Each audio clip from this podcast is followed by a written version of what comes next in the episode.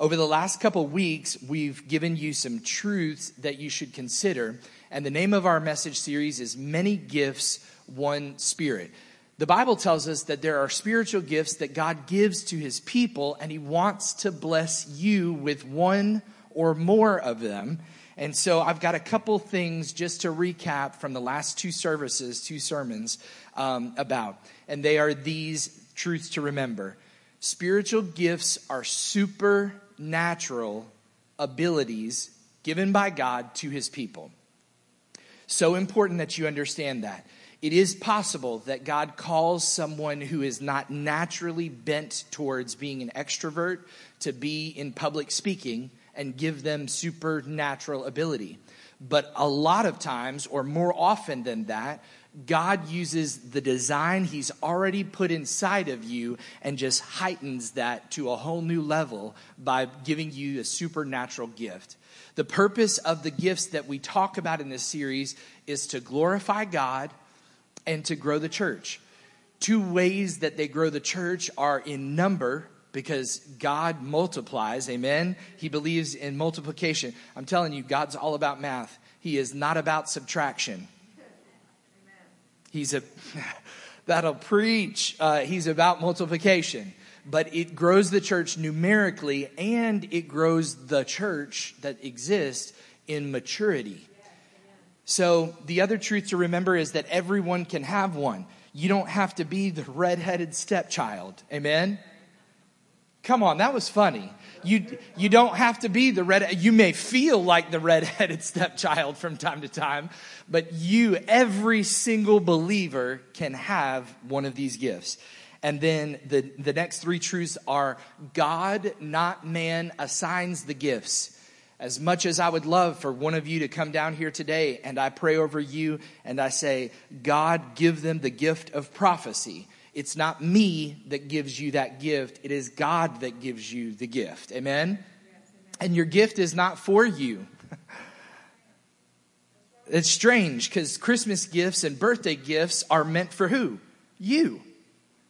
But the spiritual gifts that God gives us, because he is by nature an extravagant giver, he gives to us so that we have something to give away. This is a, it's amazing when you think about it. And then that last truth that we talked about last week is if you don't use it, there is the possibility of you losing it. So you need to make sure that you use it. And today I'm actually going to develop that a little bit further and not say just use it, but develop it. Amen? So um, go with me in your Bibles this morning to Romans chapter twelve. We're going to be in Romans chapter twelve today for several verses. And I want to read to you uh, what Paul says to the church in Rome. It's really important to know that gifts are mentioned all throughout the New Testament, spiritual gifts, and they've got different orders and different uh, workings or demonstrations. And we're just going to talk about them, like we said last week, in categories. So today we'll talk about one category, and we'll cover the three that are in there. But listen closely what it says in Romans chapter twelve, verse four. For as in one body we have many members, and the members do not all have the same function, so we, though many, are one body in Christ. Isn't that incredible to think that in every time zone, over the last several hours and into the next several hours around the world, believers are worshiping the same God together? It's incredible when you think about it. We are one body in Christ. And it says there, and individually members one of another. Let me tell you something that's really important for you to grasp. You are not just a member in the body of Christ. You are a member one of another. You're a member in a family. You are a brother or a sister together. So look at what Paul continues to say. He says, having gifts that differ according to the grace given to us, let us use them. If prophecy, in proportion to our faith. If service, in our serving. The one who teaches, in his teaching. The one who exhorts, or another word you could use there is encourage. The one who encourages, in his encouragement. The one who contributes, in generosity. The one who leads, lead with zeal. The one who does acts of mercy, do so with cheerfulness. So he gives us a short list here, and it looks like it's all jumbled up, but we're going to pick apart and hone into three specific gifts that are mentioned in a category I called last week, communication gifts. These gifts are meant for the blessing and benefit of the body of Christ. I want to make sure you understand that every spiritual gift should be developed. You say, well, Pastor, that doesn't make sense. I mean, God, he's perfect, and when he gives a gift, it's perfect, and but he he doesn't make you perfect in the exercise of that gift. I know some really, really dear people who have messed up a time or two in the exercising of their gift. In fact, I can think of a brother that I went to Bible school with who really God speaks to him and through him in a mighty and a powerful way. And he will tell you there are times where he's missed the mark. He thought, okay, well, I think that this is God, but I'm going to say it anyway, and then kind of go with it. You've got to learn and develop. You've got to study God's word about the gift that you believe that you have and be able to keep on working on your gift. Amen. We are works in progress, right? And so are the gifts that God gives us. And the second truth that you need to know is this: God always, say that word, always, works within authority and accountability. There's a whole message series that I've done before, and I think maybe it's time that we start thinking about doing it again. But there are many believers who have authority issues. And they don't have them with just their boss. It stems from having an authority issue in their life, in their relationship with God. Well, when we talk about the gifts being exercised in the body of Christ, if there are leaders around and if there is good leadership, they will coach and lead you in the use of those gifts. And sometimes that might mean telling you no. And you've got to be a big girl or a big boy and deal with that. So we've got to understand this isn't just a free-for-all. God wants to work within the context of authority and accountability. You've got to have those in your life who can speak correction into your life. Can I get an amen? Amen. Amen. So the first gift that we'll talk about today that is a communication gift, if you're taking notes, it is the gift of prophecy. So the gift of prophecy, if you look up at the definition on the screen, it's the ability to speak a message from God for these several different things, either for instruction, for correction, for repentance, for encouragement, or foretelling the future. Notice I put this list together and I put the future as the very last thing. That's not every single prophecy. Every single prophecy does not involve, in thirty-two days you will... It doesn't. It really just doesn't. It, biblically speaking, it doesn't. And in real life, it doesn't. So they don't always include the foretelling of, of the future. But these things are important for us to know that the gift of prophecy is used to instruct the body of Christ or a believer in the body of Christ, to correct the body of Christ. I've been in some services where I believe with all my heart, God spoke directly to someone who was not standing on the platform, and they spoke out what we call an utterance or a message that was a prophetic message for the church that was gathered there that day. And my spirit bore witness to it. The circumstances in our church dealt with it, or um, it it affected those things. And there, they were people who had never stepped foot in the church before. So this isn't somebody with an axe to grind. This was a brother who stepped in first service ever, and God spoke to him very clearly and interrupted the flow of our service and gave a message directly to me and to others who were there. It's a powerful thing to, to see the demonstration of the gift of prophecy. And sometimes that involves correction. Sometimes that involves repentance. And what is repentance? It's turning from our sin. We love to quote Second Chronicles seven fourteen, if my people who are called by my name will humble themselves and pray and turn from their wicked ways. God's people. He didn't say if those wicked, tragic individuals that live out in the world would turn from their sin. He said if my people will turn from their sin. How does he do that? He does that through divine messages coming through the gift of prophecy and encouragement. There are some awesome times of being in God's presence where God simply wants to love on his people. Have you ever been in a moment like that? I know I have, and I enjoy that beyond anything else. To know that God is smiling and looking down at his people.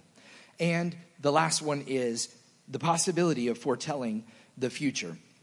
So this gift, or people with this gift, they deliver distinct messages from God to his people by means of direct revelation. These are things that only God could speak to the person, that they would then deliver the message to you as an individual or to a group of believers. So Um, the gift is mentioned, this gift is mentioned more than any other gift in Scripture. And it's been around a long time. If you know what any kind of context, biblically speaking, there were some men and even women who prophesied in the Old Testament.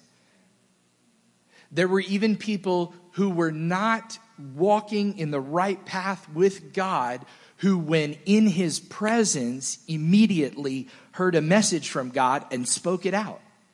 God did some incredible things through the gift of prophecy. The person I'm talking about is Saul, and you can look up that story later. But this gift is mentioned more than any other spiritual gift, and the gift of prophecy is to be highly regarded. The Apostle Paul put a special emphasis on this gift in First Corinthians chapter fourteen, verse one. He says this to the believers. He's not writing to a group of pastors. He's writing it to a church full of people. He says, pursue love and earnestly desire the spiritual gifts, especially that you may prophesy. He wanted them to have this emphasis in their life and in their understanding that they could ask of the Lord and have the ability to actually prophesy and to speak out for God to his people. Then look at what it says further down in First Corinthians fourteen. It says in verse thirty-seven, if anyone thinks that he is a prophet, you better listen good, okay? If anyone thinks that he's a prophet or spiritual, he should acknowledge the things that I'm writing to you are a command of the Lord. If anyone does not recognize this, he is not recognized. So Paul said, if you don't take my word for it and understand that I am telling you from God, then you are not valid. Verse thirty-nine, so my brothers, earnestly desire to prophesy, and do not forbid speaking in tongues, but all things should be done decently and in order. Now, don't get yourself twisted up. We're not going to talk about that little phrase, speak in tongues, today. We're going to talk about that another time. So just stay focused right here on prophecy. So my brothers, earnestly desire to prophesy. All things, verse forty is very important. All things should be done decently and in order. So the gift of prophecy has always been an important gift to the church. When the church was born, our birthday is coming up. Our birthday is the day of Pentecost. It happened after Easter, after Jesus' resurrection. It says that they were gathered in Acts chapter two, and they were joined together, and they were seeking the Lord, and God did something supernatural in their midst. And in that moment, God really did birth the church, the inclusion of not just Jews, but Gentiles as well. And listen to what the Apostle Peter says in chapter two, Acts chapter two, verse sixteen. He's telling the people, uh, he's addressing the crowd. And he says, this is what was uttered through the prophet Joel. Pay attention, verse seventeen. In the last days it shall be, God declares, that I will pour out my spirit on all flesh. Your sons and your daughters shall prophesy. Your young men shall see visions, and your old men shall dream dreams. I always thought that was kind of funny, the old men dreaming dreams. It's because they sleep a lot. I'm just saying. Anyway, verse eighteen says this. Even on my male servants and female servants, in those days, I will pour out my spirit, and they shall prophesy. You're laughing because you do. In those days, I will pour out my spirit, and they shall prophesy. men and women. There's no, there's no hold to this. It's not just one gender that can prophesy. In fact, it's very interesting to me that four daughters of Philip, who was a disciple of Jesus, walked with him. Those four daughters are mentioned in Scripture as all being prophetesses and prophesying. You say, well, doesn't a prophet have to wear strange clothes? And don't they need a microphone? And don't they? No, God can use you. He can use you in a small group setting. He can use you on the telephone with a friend. He can use you in a church gathering. Amen. God wants to use his people. So don't hold back. Let him use you. Amen. So Acts chapter thirteen, if you're just taking notes, you just want to write that down, you can look later. There is a man named Agabus. He prophesies, uh, and when he prophesies, he delivers a warning to the church. And he says, a famine is coming, which historically happened in the days that came after that prophecy. He also prophesies to Saul about his sufferings that he was going to bear for the sake of all that he had done to persecute the church. He was not a pastor in the church. He was just a guy with a funny name. Amen? So there's others mentioned. Barnabas, Simeon, Lucius, Manaen, and Paul. They're all mentioned as being prophets in the church at Antioch. So this is something important before we go on to the next one. I want to give you a couple words of warning. The first is this. You are to judge prophecy. So you say, wait a second, Pastor. I thought this was like no judgment zones, like Planet Fitness, like oh, it's God's kingdom. I'm not supposed to judge. Let me tell you, even in Planet Fitness, everybody shooting looks at each other going, are you serious right now? You're lifting five pounds over there. Like it's a real thing, okay? Did you know in the church, we've been judging for a long time. We just haven't been judging right. This message is for some other church. It's not for this one. Praise God. So if you're on Facebook, just share it with somebody. But here's, here's the understanding that I have from God's word directly. First Corinthians chapter fourteen, verse twenty-nine, it says this, let two or three prophets speak. He's talking to the church, and let the others weigh what is said. I've been in a service before in a thriving and a vibrant church, and someone spoke out of turn and delivered a message that was clearly not from God. That's a little bit of a messy situation to see and hear the pastor say, excuse me, you need to sit down. That message is not received by this church today. And it was a message talking about the glory of God leaving the place and God's presence was never going to come back. I mean, it was it was definitely somebody with an axe to grind. It was not something that was prophetically from God himself. So we as believers have to weigh what is said. I hope this isn't too deep for you, but I want to prepare you to be part of a church that's filled with a variety of gifts. I'm going to say it again. I want to prepare you to be part of a church that has a variety of the spiritual gifts action in action in our church. Amen? First Corinthians fourteen, later on in verse thirty-one, Paul says this, for you can all prophesy one by one. And then he tells them why, that they may all learn and be encouraged. So prophecy is meant to fulfill these roles in our life as believers. You say, well, Pastor, isn't that why God called pastors? You know, if he had something to say, shouldn't he have told Pastor so-and-so on Tuesday in his study of God's word? Yes, it's possible, but it's also possible that God wants to do something special for you. Beyond the norm, supernatural. Here's some ways to practice the gift of prophecy, and I shared them just a moment ago. Um, share them. Share when you have, you feel like you have the gift of prophecy and you believe that God is speaking to you. You say, well, Pastor, how does that whole thing work? It works three different ways. One, he speaks directly through his word. The other, that's already printed, you know. The other is that he speaks to you audibly, which happens very seldom, but that does happen. And I think sometimes we're waiting to hear, oh, Sandra. and and we're not hearing it. The third way, though, is by an impression in your spirit. you are close to God and God whispers something to you and it's not audible, but you know that it came from God, then that is the third way that he impresses those things upon you. So share them on the phone.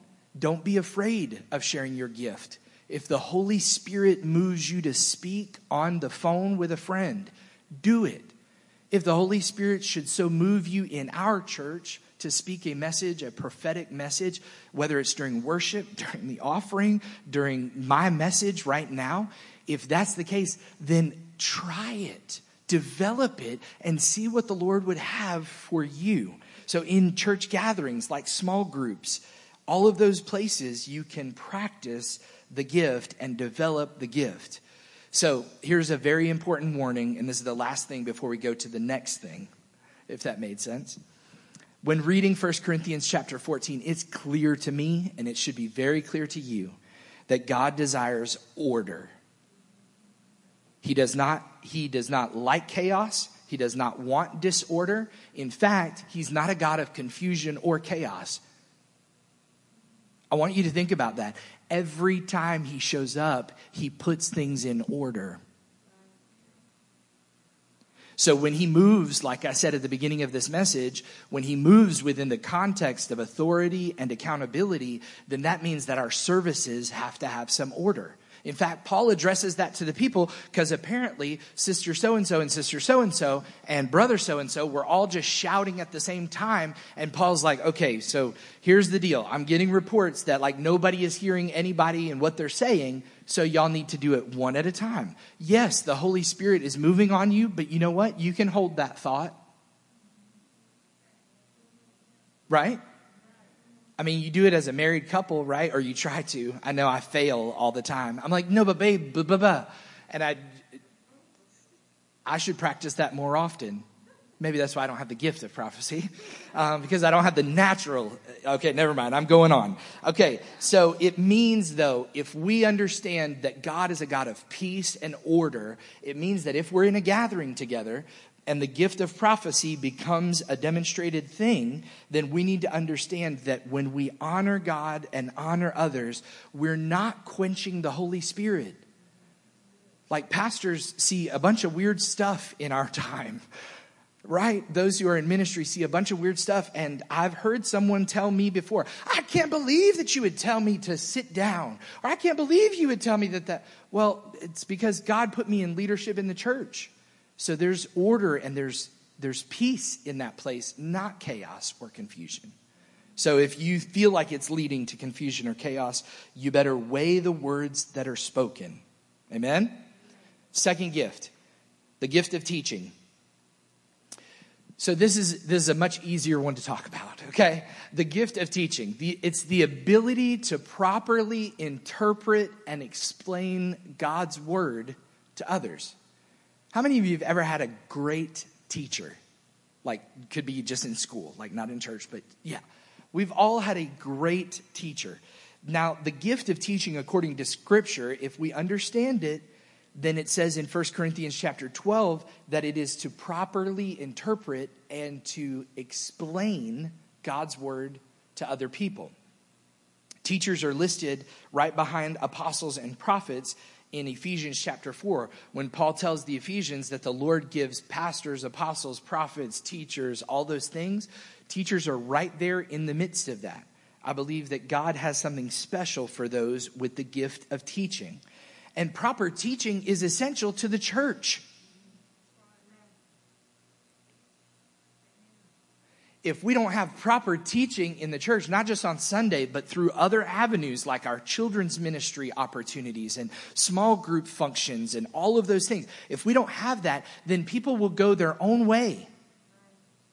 They'll believe whatever they heard on the radio instead of looking at God's word for themselves. They need somebody to tell them that this is what God's word says and this is what it means. Amen? So teachers are essential to the health and the growth of the church. And if you have the gift of teaching, don't hold back. Find an opportunity to serve. Create an opportunity to serve. Call me and tell me, hey, pastor, I've really been having it on my heart. I really want to fill in the blank, whatever it is. And we will make sure that that gift is not quenched, but is rising to the surface and being developed and used in the body of Christ. I can't be the only teacher. Amen? Even in a small church, you can't just have one teacher. You need to have multiple who have different understandings and different uh, sight of the Word of God to be able to express it in different ways that you will get it. Listen to how important Jesus thought teaching was.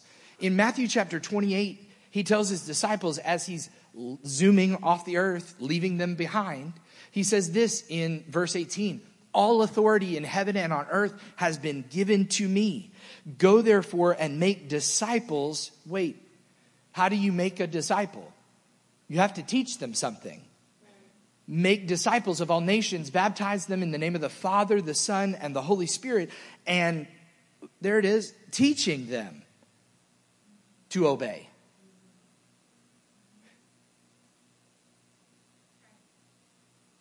I feel this statement from the Holy Spirit, the disobedience that's present in many of the bodies of Christ represented is as a result of lack of teaching. There is that willful disobedience and rebellious heart, and we all have a sin-sick heart that needs redemption, amen? But there is a lack of teaching that sometimes leads to disobedience because they don't know. I've had grace with my kids a time or two um, when they just didn't know better. But once they do know better because of teaching, then I hold them to a higher accountability or a higher standard. Amen? So the same thing is true of our Heavenly Father. So Jesus is telling his disciples, go and teach them to obey all that I've commanded you. And behold, he gives them this encouragement. I'm with you always to the end of the age. So the leaders of a church should be teachers. This is really important.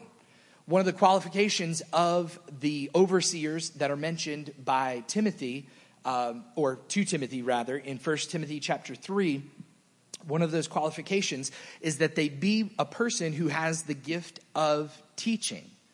Teaching is supplemental. It's an extra help to those who are called by God to pastor. Not everybody who's called to teach is a pastor, but every pastor ought to have the gift of teaching present in their life. Did you follow that? The Bible warns of tremendous responsibility of being a teacher of the Word of God. Look at what James chapter three verse one says. It says, "Not many of you should become teachers, my brothers, for you know that we who teach will be judged with greater strictness." God will hold me accountable for the things I said to you, the way that I led you, and what I've shared with you from his word. God will hold me accountable for all of you. That's a heavy weight. So Paul is telling them, or it's there in First Timothy, like, hey, let's make sure, James, don't all become teachers because there is such a strict burden on that. You better be careful. So you should take it. Let me, let me stop here for a second. Have you ever been to Sunday school? Raise your hand. Have you ever been to a lame or a dull Sunday school class where somebody just read out of a book? Raise your hand. They weren't practicing. They may have the gift of teaching and they were just being lazy that day, but they weren't practicing what the gift of teaching really and truly is. So there's a greater judgment for those who are teachers of God's word. And then in Second Peter chapter two, there's warnings all throughout scripture, but in Second Peter two, there's this warning about false teachers. There are people, they might even be on T V airing right now on a Sunday morning. Hello? That are saying things that are not of God and his word. So you've got to be careful. You've got to beware of false teachers. And the, the purpose of teaching is your maturity. You say, well, Pastor, I don't really enjoy going to small groups. Um, you know, being in somebody's house and doing the little Bible study thing. You know what? You need it. It doesn't matter whether you like it all the time or not. You need to be taught the Word of God. You can't be the only teacher in your life. Man, that's good. That's why we tell people, don't stay home. Get to church. I'm moving on. The gift of teaching's got to be developed, though. The methods change from time to time. The, the generations change from time to time. The things that I say now today, the way that I say them, rather, will change over the next several years. The stories and illustrations I give will change. If I'm with teenagers, I'm not telling them all about my parenting. I'm telling them about when I was a teenager, right? So the same idea is that the development of the gift has got to happen, and it's going to be different each time. So proper teaching is essential to the growth and development of the church. And here are some ways you can practice or practically use the gift of teaching. You can become a pastor. We need more of them. If God calls you, please let me know. I'll get you set up with Bible college, education, and all sorts of things. The other way that you can practically use the gift of teaching is by leading a small group or helping out in our children's ministry. I don't know if y'all know how much you should appreciate Mike and Hope. Let's give them a round of applause. I'll tell them that we clapped for them, okay? But Mike and Hope, they're dedicated. They didn't, they didn't get married how many ever years ago and say, ooh, we just can't wait to be in children's ministry. But they do have a gift of teaching. And they're utilizing it in our church. And there, I mean, Miss Hope picked up my, my daughter two Saturdays in a row and took her here to the church to practice a skit that they're doing for some series up there and made sure that it had excellence and that all the lines were right and all that. It's not just, and I don't pay her. We don't pay her. We need to bless Mike and Hope, though, okay? Let me just say that on the side. But they've got the gift of teaching, and they're using it. And it's a benefit to your kids and your grandkids and the neighbors' kids that you invite and bring with you. So use it in a classroom. Use it in a small group. Become a pastor, or even this one-on-one discipleship. When you meet for coffee, don't just let her or him vent about their week and ask them, hey, what can I pray for you about? And then take your coffee and go. Walk someone through the Word of God. Utilize what God has put inside of you, even in small ways, because if you're faithful with a little, God will give you more. Come on. All right, moving on. The third gift that we covered today, and this is the final one. Another communication gift is the gift of exhortation or the gift of encouragement. Now, this is amazing. I love this gift, and I want to see it active in our church more so than it already even is. The word exhortation or exhort that's in Scripture actually has a root that is the same for the title given to the Holy Spirit. Isn't that amazing? The word exhort is close, and it's a derivative of the word that we get parakletos from, which is the title or term given to the Holy Spirit, which means comforter or helper. If you've ever been encouraged, you've been helped. It's the ability to motivate a person to maturity through comforting them, through coaching them, through rebuking them, and even correcting them. Those last two are like, wait, why are those in the list? I thought it was encouraging. uh, yeah, but here's the deal. Sometimes we have to encourage people out of the place they're in to get them somewhere else. And that might in, that might look like rebuking. It might look like correction. Let me say this. If you don't have relationships with people, they take it really hard. The point is, your pastor is trying to make a point here. Get to know people and have them in your life and be part of the family of God in every way that you can so that you get encouragement. You need that encouragement, not just the comfort and the coaching, but also the rebuking from time to time and also the correction. So this gift, the gift of encouragement, enables someone to encourage others to become mature in Christ.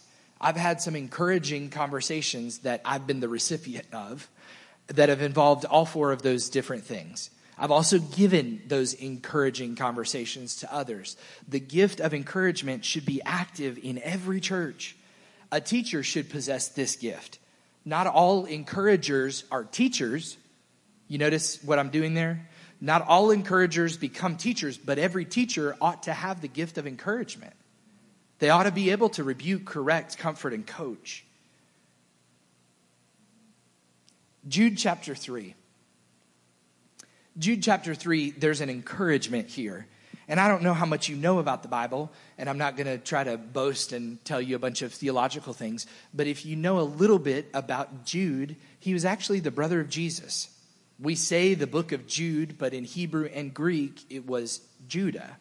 It's a biological brother of Jesus who did not believe in Jesus during his ministry until after the resurrection. And it says Jesus' brothers became leaders in the church. It's incredible when you think about it. And Jude chapter three says this. He's writing and he says, "Beloved, although I was very eager to write to you about our common salvation, I found it necessary to write appealing to you to contend for the faith that was once delivered or once for all delivered to the saints." So in other words, he switched course because he was eager to write about, hey, this is what salvation means to us.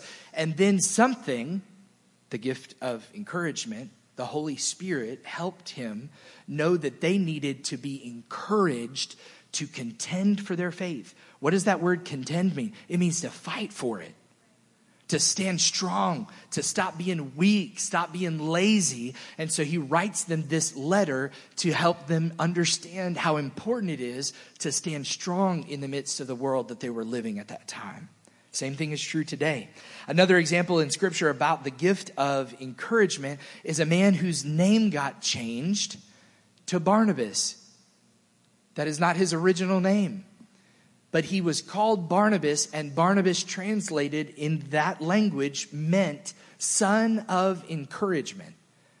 Barnabas encouraged Saul.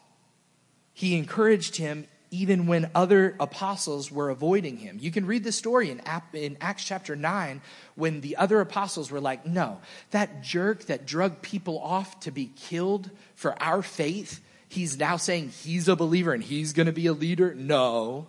And Barnabas encouraged them and said, you better welcome him because God's got great plans for him. He redirected them.